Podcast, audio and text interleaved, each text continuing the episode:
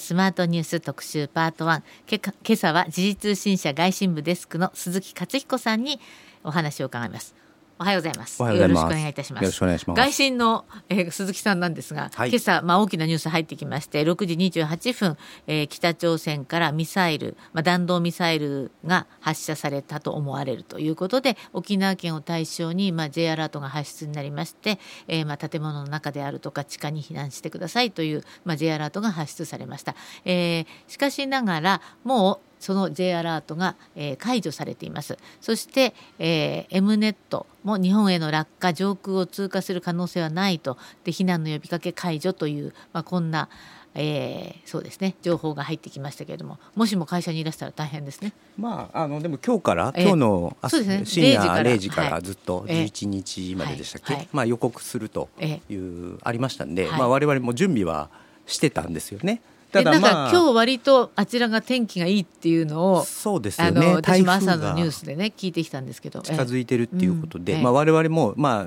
これいつもそうなんですけど、はいはい。まあ、いつになるか、えもうほとんどギャンブルみたいなもんなんで、ええ。ただ北朝鮮は6月に入ったらやるって昨日偉い人が、まあ、あの公式発表してたん。で、まあ、5月今日はないかなと31日から予告してるとはいえ、まあ、ええ。6月からなんじゃないのかと、あー。まあ、我々想像はしてたんですけど、はい。まあ、初日から、まあ、お天気にもすごく左右されるわけでしょこれ。そうですね、ええ。あと2016年がええ。確か最後の,、あはい。の通告してからええの発射だったと思うんですけど、ええその時確か初日に予告の初日にやっぱりやってるんですよね。あー。だからそこに何かい意図があるのかは、ええ。これはまああの今のところね予断は言えないんですけどうんまあ多分その予告して早めにやるっていうのは何らかのメッセージもはい。あるかもしれないですよね。うん。まあもちろん天気のはい。状況とか準備が本当に整っていたという、ええいろんな要素があると思うんですけどね。これ一応衛星北朝鮮は衛星を打ち上げるみたいなそんな発表なわけですよね。ね。あの彼らにとっては、えまあ衛星打ち上げて、ええ。それによってまあアメリカとかまあええ。敵対するアメリカ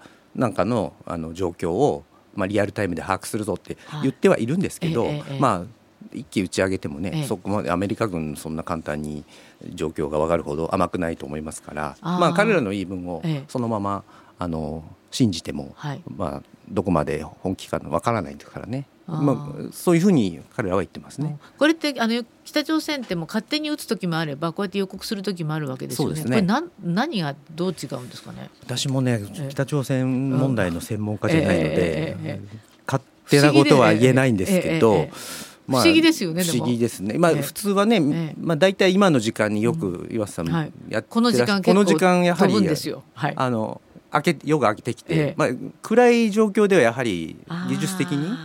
打てないっていうことだからこの番組もう始まって10年以上なんですけどその間に何度か、まあ、J アラートも何度かやってますよありました。はい。ね。まあ J アラートこの間北海道はい。近辺ええに飛ばした時にね、ありましたねちょっと緊張感そうですよね。まあ走りましたけどね。今回ええ。なんかそれたみたいでええええ。よかったですけでどね。も今回はね迎撃するんだとか浜田さんがおっしゃってたんでそうですね。破壊措置命令も出してましたえね。え。でもそれれは当たらないんじゃないかななんて思いながらも、はい。まあ、そんな話があって、はい。まあ、本当に発表直発表っていうか期間に入った直後の、まあ、ミサイル発射だったわけですけれども今日、えー鈴木さんにお話を伺おうと思っているのは先日行われた、えー G7 広島サミット。なぜなら鈴木さんは同行取材なさっていたあはい。ということなんですね。これは政治部マタープラス外信部マターなんですね。そうですね。完全に分かれてて、えまあ岸田総理の動向はい。およびまあ国内政治に関わるような話は政治部。政治部が全部カバーして、私たちはええ。外国首脳がいっぱいやってくるということで、まあその国際政治に絡むこと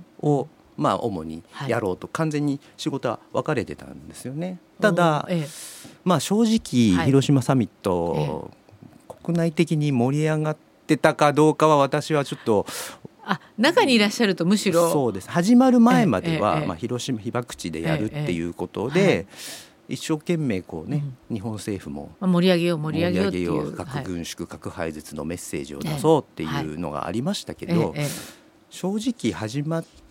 ても、ええ。国民の方々の関心そんな高くなかったんじゃないかなと思ったんえですよ。ええただまあ戦時下の大統領がね、はい、そうそう私なんか見てって広島サミットそのものが盛り上がるというよりはまずせ広島サミットが始まる前に岸田さんがこれは歴史的なものになりますとおっしゃってて歴史的なサミットになるっていうのは主催する本人が評価することではなくてそれこそ後々歴史が評価するものなのに不思議な表現をするなと思ってたんですよ。でもそれは何かというとゼレンスキーさんが来るということが分かっていたからだったんだろうなと後で思ったんです。まあ今まあ今ね、ええ。し分かるところではもう4月の頃か4月頃から動いてたわけですわけですから、まあ、それをまあ言うわけにはいきませんからね、頭の片隅にあったんだと思うんですけど、まあでも私も岸田さんね、国内政治よく分かんないですけど広島の出身の方だから、やっぱり核のメッセージをやっぱり出したかったんだと思うんですよ。出したかったんでしょうけれども、ね、ある意味中途半端なものに終わってしまったんですね。我々が求めるのは核軍縮廃絶に向けて具体的な何か、今までやっぱり核廃絶とか理念ではやっぱり当然共感して、うん。はいえー、そうしなければいけない、うん、核兵器のない世界作んなきゃいけない、はい、それは非常に最もだしこれはまあある意味みんな思ってますよね。ね。人類、みんなが思うこんなのない方がいいに決まってるってのは全員思ってますよね、ね、ただ現実的な国際政治とか世界状況を見れば核がない世界って本当にできるのかっていうのはやっぱりみんな冷めた見方があると思うんですよ。それも思ってると全員ですよね、はい、それを変える何らかのメッセージじゃなくて、行動とか、ええ、そういうものをやっぱりどっかで期待してるわけですよね。ただ、え、今回声明とかい。ろい。ろ広島ビジョン、い。ろいろ出しましたけどやっぱりそこには決意表明なりメッセージはたくさん盛り込まれてますけど、そこにじゃあ次何をするっていう強い具体的な行動、うん、特に被爆者の方とかを満足させるようなその文言があったのかというと、うんはてなマークはてな私はちょっとそこまでは。だから歴史的っておっしゃいますけど、ええ、まあやっぱり岸田さん広島でやりたかったんだなっていうふうにやっぱ思ってしまいますよね。ということは鈴木さんの評価としてはあんまり高くない今回全体見た時、広島サミットややったということが大事になっちゃってて、え、でむしろまあ盛り上がったのは岸田さん本人。岸田さん本人だし、ええ、まあ、ゼレンスキーさんがやってきたことによってなんかサミットが、ジャックされたサミットっていうイメージですよね。ね。急激にその、ニュースのそのアクセス数とかも見ても、やっぱりサミットが行われたっていうだけでやっぱりあなんか東京の人から見たら、まあ、被爆地でやってるなっていうのはあるんですけど、がぜ関心が高まっちゃったのは、サプライズでウクライナ情勢がこれだけね、あの緊迫している中でゼレンスキーさんがわざわざやってフランスの飛行機に乗ってパッとやってきてしかもいつもと同じ角度でタタタタタッとやってくるっていう、うん、あれがやっぱり変わりましたよね風向きっていうかね、ね、関心はね、うん。うん、だからゼレンスキーさんがやってきたのが土曜日でしたっけ？日曜日でしたっけ、えー、20, 日でしたね。20日だから土曜日ですよね、ね、だから金曜日にから始まっていたけれどもその20日にゼレンスキーさんが来た時点で、もうがらりと広島サミットがゼレンスキーサミットに変わった瞬間でしたよね、ね、あれがね、はい、そうですか。でもあのまさに鈴木さんはゼレンスキーさんとかグローバルサウスのあの首脳とかを取材なさってたそうですね。初めからそのやっぱりウクライナ情勢はサミットの、まあ、主要議題の一つということだったので、はい、まあ、特にそこで G7 だけじゃなくて、うん、あのインドとかブラジルとか、はい、あのいわゆるグローバルサウス、はい、私ブラジルいましたしそ、ね,、っちの関心をやっぱり高めることが自分の役割かなと思って取材してたんですけど、まあ本当にものすごいごめんなさいね。ミーハー的なことゼレン生ゼレンスキーさんは全然。見れないですね。あのメディアはメディアセンターメディアセンターというところにも缶詰なんですよ。まあもう本当に生ゼレンスキー見たければ、はい。はい、その共同のプール取材っていうのがあって、まあ一つ機会はあったんですね、記者会見を21、最終日でしたかね、はいはい、21日の午後、夜、あの平和記念公園献花して、岸田総理と一緒に行って、その後でしたかね、あの平和記念公園が行きましたよね。あの平和記念公園の中の会議場で記者会見したんですけど、あそこで一社一人っていうのを、があってですね、はい、そこで見る機会はあったんですよ、はい、ただ私以外の人間が行きましたんで、はい、私は見れなく私はテレビで見るのが精一そうですか、そうか。でもまあグローバルサウスの皆様にも、うん、あの取材なさっていたわけですか？そうですね。ブラジルの大統領とかね記者会見に行きましたけどね、うん、あのまあゼレンスキーさんあじゃあゼレンスキーさんが来るという噂は記者メディアセンターありましたよあのメディアセンターどころかまあ、サミット前から、やはりこれだけの、ね、G7 の首脳に一同が会する場だから、やっぱりゼレンスキーさんは5月からもう各国いろいろ回ってたんですよね。ああそうです。直前もどこかにいらっしゃいましたね。G7 の国々、イギリスだフランスだドイツだ、まあ、根回しというかあの頃やっぱり兵器が欲しい兵器が欲しいっていうやっぱり個別に回ってたんですけど、まあ、その頃からこれだけ外に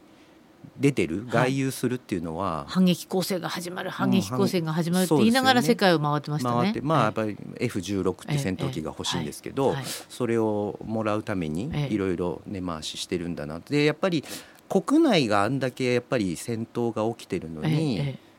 珍しいんですよねあんなに。国内で何もしない。国外に結構行くっていうのは、まあアメリカ去年の末アメリカ行ったり、ええ。してましたけど、やっぱり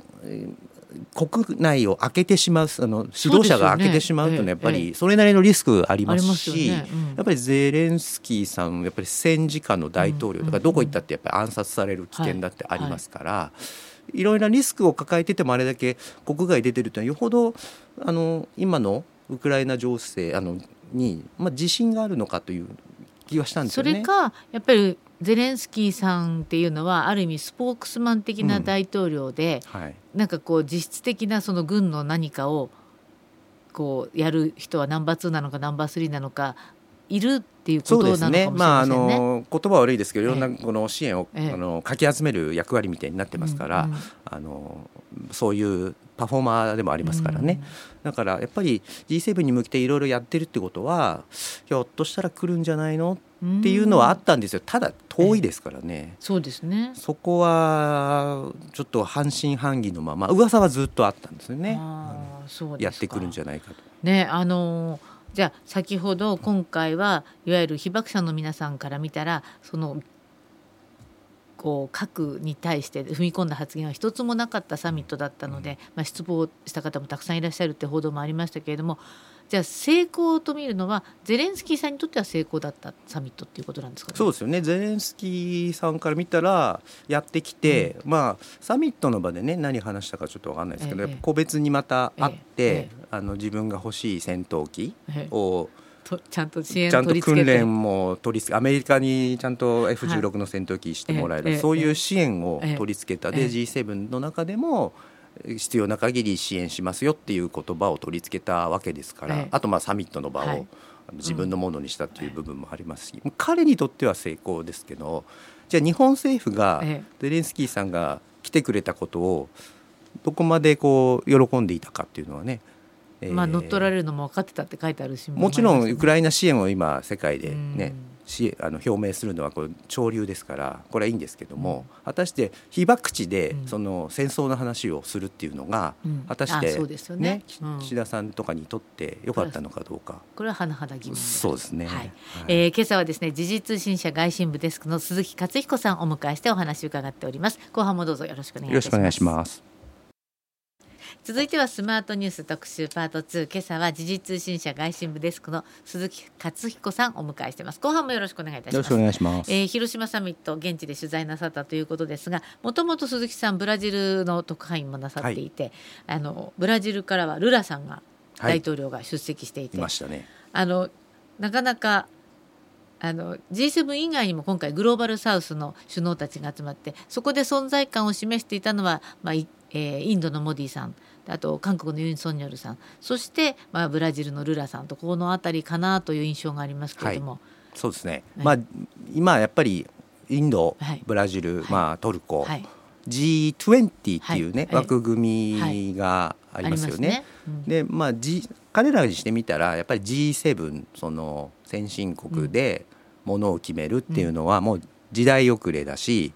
G7 で決められたことをまあ、いわゆる押し付けられるっていうのはやっぱり腹立たしいと。やっぱ GDP 経済規模なり国際社会での影響力っていうのはもうインドとかブラジル、まあ、特に今のウクライナ情勢見るとそのどっちにも立たないロシア、ウクライナ両方の声を聞けるっていう意味では、インドとかブラジル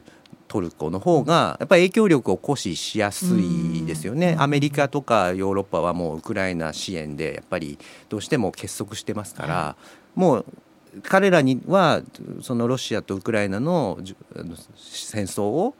仲介できるもう立場にないし、できないですから、本当に戦争をまずやめさせようっていうことを考えたら、やっぱりそのインドブラジルいわゆる新興国グローバルサウスってところに頼らないと、もうこれ止まらないと思うんですよね。そういう意味でやっぱり今回招いて、まあ、どのような話をしたかっていうのは非常に大事だと思うんですけどね。うん。あのまあ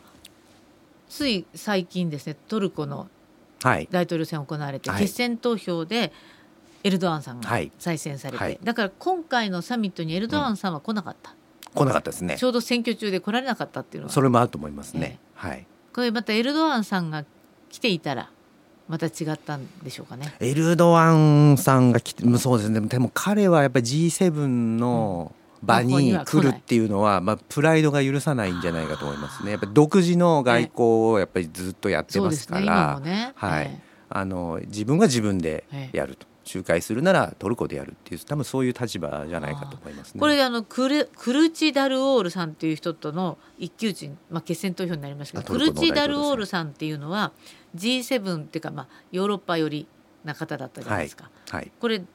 どっちがいいかっていうのはまあ分からない。どっちがいいかは、まあ、簡単には言えないですよね。だから、まあ、トルコが今経済的に厳しい。でイスラム教、まあ、ルドワさんはイスラム系ですから、はい、そういう国内の締め付けあと強権的な、あの政治、はい、まあ、そういうのを含めるって考えると。トルコの人たちの中にはやっぱり一定数、まあ、半数以上、まあ、半数近くですかね。やっぱり昔のような世俗的なその宗教と政治を完全に切り離して、欧米的なあ国のを求める人がやっぱり多い、まあ、トルコってそういう歴史がありますから、イスラムっていうのはやっぱちょっと遅れたものとしてみなしてて、ヨーロッパに近づくことが近代化への道だっていう。中で建国後ずっと言ってきましたから、エルドアンさんがそれをガラッと変えてねイスラム寄りの政治をじゃあ最初におっしゃった方がクルチダルオールさんの政策がどっちかというとそうだったけれども、ね、まあだからもう拮抗してるっていう状態、はい。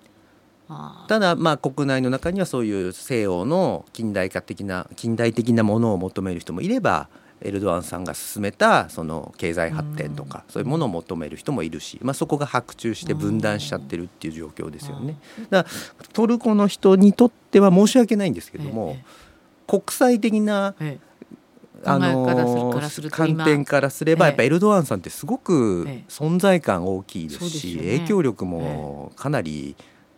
確保してますから、はい、特にプーチン、ゼレンスキー、まあ、両方と話せるっていう意味では今とにかく国際的にはエルドアンさんって注目人物ですよね。そうですよね。プラスやっぱ NATO の一員として、アメリカとヨーロッパにもあのかなりの力を持ってますから、トルコがやっぱりダメって言ったら NATO 動けないですから全会一致の原則の中で、ええ、そうすると、まあ、ロシアウクライナとのパイプはもちろん欧米ともあのつながってるということで、みんなトルコをないがしろにできないんですよね。そうか。そのぐらい影響力がある存在力があるトルコのエルドアンさんは今回来なかった、まあ、G7 だったわけですけれども、はい、まあでもインド、ええ、インドのモディさんっていうのもまた。違う意味でものすごく存在感があるでしょモディさんはそうですね。モディさんはロシアの制裁に参加してませんけど、はい、ウクライナへの支援も明確にしてない、はい、ただプーチンに戦争してる時じゃないよって言ったのはモディさんなんですよね。でそういうふうにみんなが口にしたくても言えないようなことを言ってくれる直接言える直接会談した時に言ったっていうことで、ええ、でそれが今までゼレンスキーさんで会ったと会ったことがなかったんですよね。あそうかそうだからゼレンスキーさんからしたら、まあ、モディさんが G7 に来るのはもちろんそうなんですけど、G7 の場にモディさんがいるぞっていうことで、ゼレンスキーさんも来たくなったのかなっていう部分もあるんじゃないかと思いますね。インドに会談したくてもやっぱりね、なかなか。なかなかうんって言ってもらえないのに、この場に来れば会えると。でインドに立場をちょっと変えてくれないかともうちょっとロシアを厳しく糾弾してくれないかっていう思惑もあったんじゃないかと思いますね。だからそういう意味ではゼレンスキーさんにとっては非常に大きな成果だったと思いますけどね。うん、なんかでもブラジルのルラ大統領はゼレンスキーさんと話さなかったんですか？話さなかったと。本人私は本人の記者会見行ったんですけど、ええ、約束の時間に来なかったのは ゼレンスキーだとあの怒ってましたね。それが本当かどうか分かりませんよ。本当かどうか分からない。まあ彼の言い分ではちゃんと約束の時間があったんだけど、来なかった。来なかったので、違う首脳とまず会ったと。ベトナムの首相だったかな。でそれが終わってまた待ってたんだけど、やっぱり来なかった。で自分も忙しいからもうそれで終わりだっていうことを言ってましたけど、まあ、でも全体会合にはゼレンスキーさんいらっしゃいましたから同じ場にはいたことは行った瞬間はあったんですけどね、二国間での会談はなかったというあのちょっと前から思ってたんですけど、まあ、結局今のあの鈴木さんの話を伺っても G7 よりも今今やもう世界中 G20 の方がやっぱり重きを置いてるわけですか？そうですね。やっぱり G7 ってやっぱり欧米の先進国のあの集まりですよね、まあ、クラブみたいなもんですよね。で G20 になれば、もう今多様な声があの今おっしゃったトルコ、ブラジル、まあ、みんな民主主義ではありますけど、中にはサウジアラビアとか、ちょっと民主主義欧米の価値観でいう民主主義とはちょっとずれたる国もあるわけで、まあ、中国もいますしね。そうするとやっぱり G20 の方がそのより多様性ということを考えた時に、うん、そっちを反映しようっていう方がみんなの理解が得やすいですよね。あの世界の世界にやっぱり G7 だけじゃない国がもう百何十カ国あるわけで、報道もアメリカなんかでは G20 のがずっと大きいって聞いたことがあるんですけど。そうですね。G7 多分あんまり今回アメリカのメディアどういう報じ方したか知りませんけど、ええでも小さいってね聞きますよね、うん、毎年やってるただのあの先進国の集まり。多分アメリカではデフォルトするかとかそうですよね。バイデンさんだって一時は来るか来ないかのそんぐらいのものですから、まあ別に来なくてもぐらいのあったのかもしれませんけど、ね、でもあれもゼンスキーが来るって言ってやっぱり絶対行かなきゃいけなくなったのかもしれませんそこは分かんない。けどバイデンさんとゼレンスキーさんは、まあ、あの場ではなくあの枠組みじゃなくてもね会うことはできますし、ね、まあもうアメリカの立場も変わりませんから、うん、ウクライナ支援というのはね。まあそうかもしれませんね、はい、そうか。じゃあ日本ばかりがなんとなく広島サミット広島サミットと騒ぎ立て、うん、その割には成果が乏しかったサミットっていうのは厳しいご意見ですけどどうですかね。でも岩瀬さん的にもどうで私はそういう意味では被爆地でのメッセージとして、ええ、あれで十分だったのかっていう、ね、あの原爆資料館を各国首脳、はい、まあ、G7 の首脳がこう見学してただその中でどこを見学したかしなかったかは公開されてないわからないですよね。まか不思議な話じゃないですか。40分でしたっけね、ええ、確かオバマさんの時より34倍増えたっていうことを盛んに強調してたと思うんですけど。40分じゃ短いと思いますけど、ね、私もね原爆資料館行ったんですけど意外に時間かかりますよね。かかりますよね。えー、まああの多分すべての細かい説明、えー、私も行きましたけど、えー、あの、ね、被爆者のすごく、あの個人的な話とかがあるじゃない、はい、あれを事細かに見てたらそれは足らないと思うんですけど、ね。うん、その時間が首脳にあるとは思えませんしね。ただもうちょっとねあの何を見てどのように感じたか、うん、その貴重内容とかは出てきますけど、はい、もうちょっとこう個人的な部分を、はい。ね、どこがこと線に触れたかとか、もうちょっと知りたいですよね。でね。はい、でもあの結構皆さん、まあ、岸田さんが割とさっぱりと歴史に残る G7 サミットの機会に議長議長として各国首脳とともに核兵器のない世界を目指すためここに集うって。あ貴重ですよね、ね、貴重のコメントですけど、はい。はいうん、もうちょっとこう皆さん割とマクロン大統領の平和のために行動することだけが私たちに課せられた使命だとか、まあ、あのバイデンさんとかもあの、まあ、世界から核兵器を最終的にそして永久になくせる日に向けて共に進んでいこうとか、うん、割合こう結構皆様核の戦争は決して再び繰り返されてはならないとこれショルツさんがおっしゃってたんですけれどもなんかまあ割合そういうこう基調は皆さんなさってい。るようではありますね。はい、まあ核、まあ、特にアメリカ、うん、フランス、イギリス、まあ、核保有国ですよね。はいえええ、ですからまあ当然こういうねあの核のない世界を目指さなきゃいけないっていう気持ちを、まあ、記帳する、はい、記帳してくれたっていうこと自体は非常に意義はあると思うんですけど、やっぱり核禁止条約にね日本も参加するとか、うんはい、まあ、そこまで簡単に踏み込めないんでしょうけども、まあ、反対している日本としてはね、ね、オブザーバー参加するとか、うん、そういうことにもそういうもっと前なんかより踏み込んだ、ええ、あの行動をやっぱりどうしても我々求めていた部分がありますから、それを考えてしまうと、なんか迫力不足っていうふうに思ってしまうんですよね。せっかくいるのに。サーロー節子さんとか、はい、あとまあ被爆者の代表の方とかがみんなこう失望したっていうのは結局そこまで何もなかったっていうことに対する失望になるんでしょうかね、うん、そうですよね、だからやっぱり広島で戦争の話を、まあウクライナがこういう状況だから当然武器の支援とかしなきゃいけない、うんとは思うんですけど戦争を止めるためにはね。ただそこそれを広島で何でしてくれたの？っていう方は絶対いると思いますし日本政府としてもサミットの場であまりウクライナ支援とかそういう戦争のものにフォーカスしてほしくはなかったと思うんですよ。だからそういう意味では核軍縮核廃絶を一生懸命ビジョンとして打ち出してウクライナへの戦闘機支援とかそういうのはまあ個別にウクライナと例えばアメリカウクライナとイギリスそう2国間の会談で詰めてくれという部分があったと思うんですよね。だからあまりフォーカスしてしまうと、戦争をまあ煽るっていうかね、戦闘停止を呼びかけるっていうのはまあ当然やってますし、ロシアに対して核の威嚇をするなっていうのは当然メッセージとして打ち出すんですけど。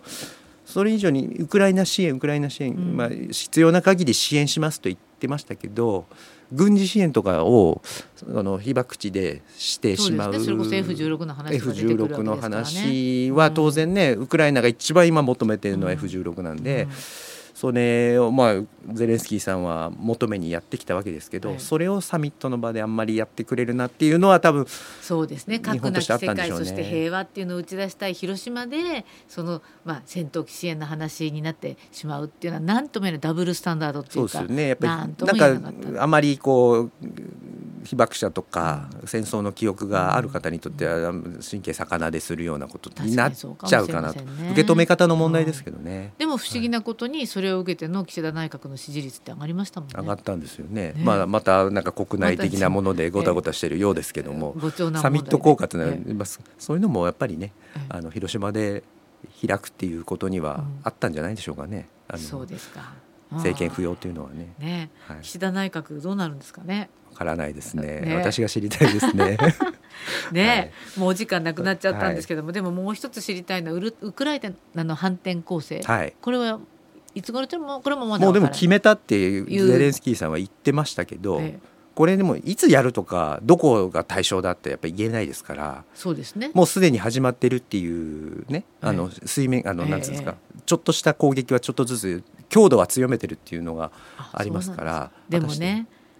失敗できないですからね。でもとにかく終わってほしいっていうのが、もう本当は世界中の人の願いなのになかなかそうはいかないですね。ですね。いつも言ってますけどね。ね本当に残念でならないんですけど、はい、はい、えー、今朝はですね時事通信社外信部デスク鈴木克彦さんに、まあ、G7 サミットの話について、えー、中心に伺いました。どうもありがとうございました。ありがとうございました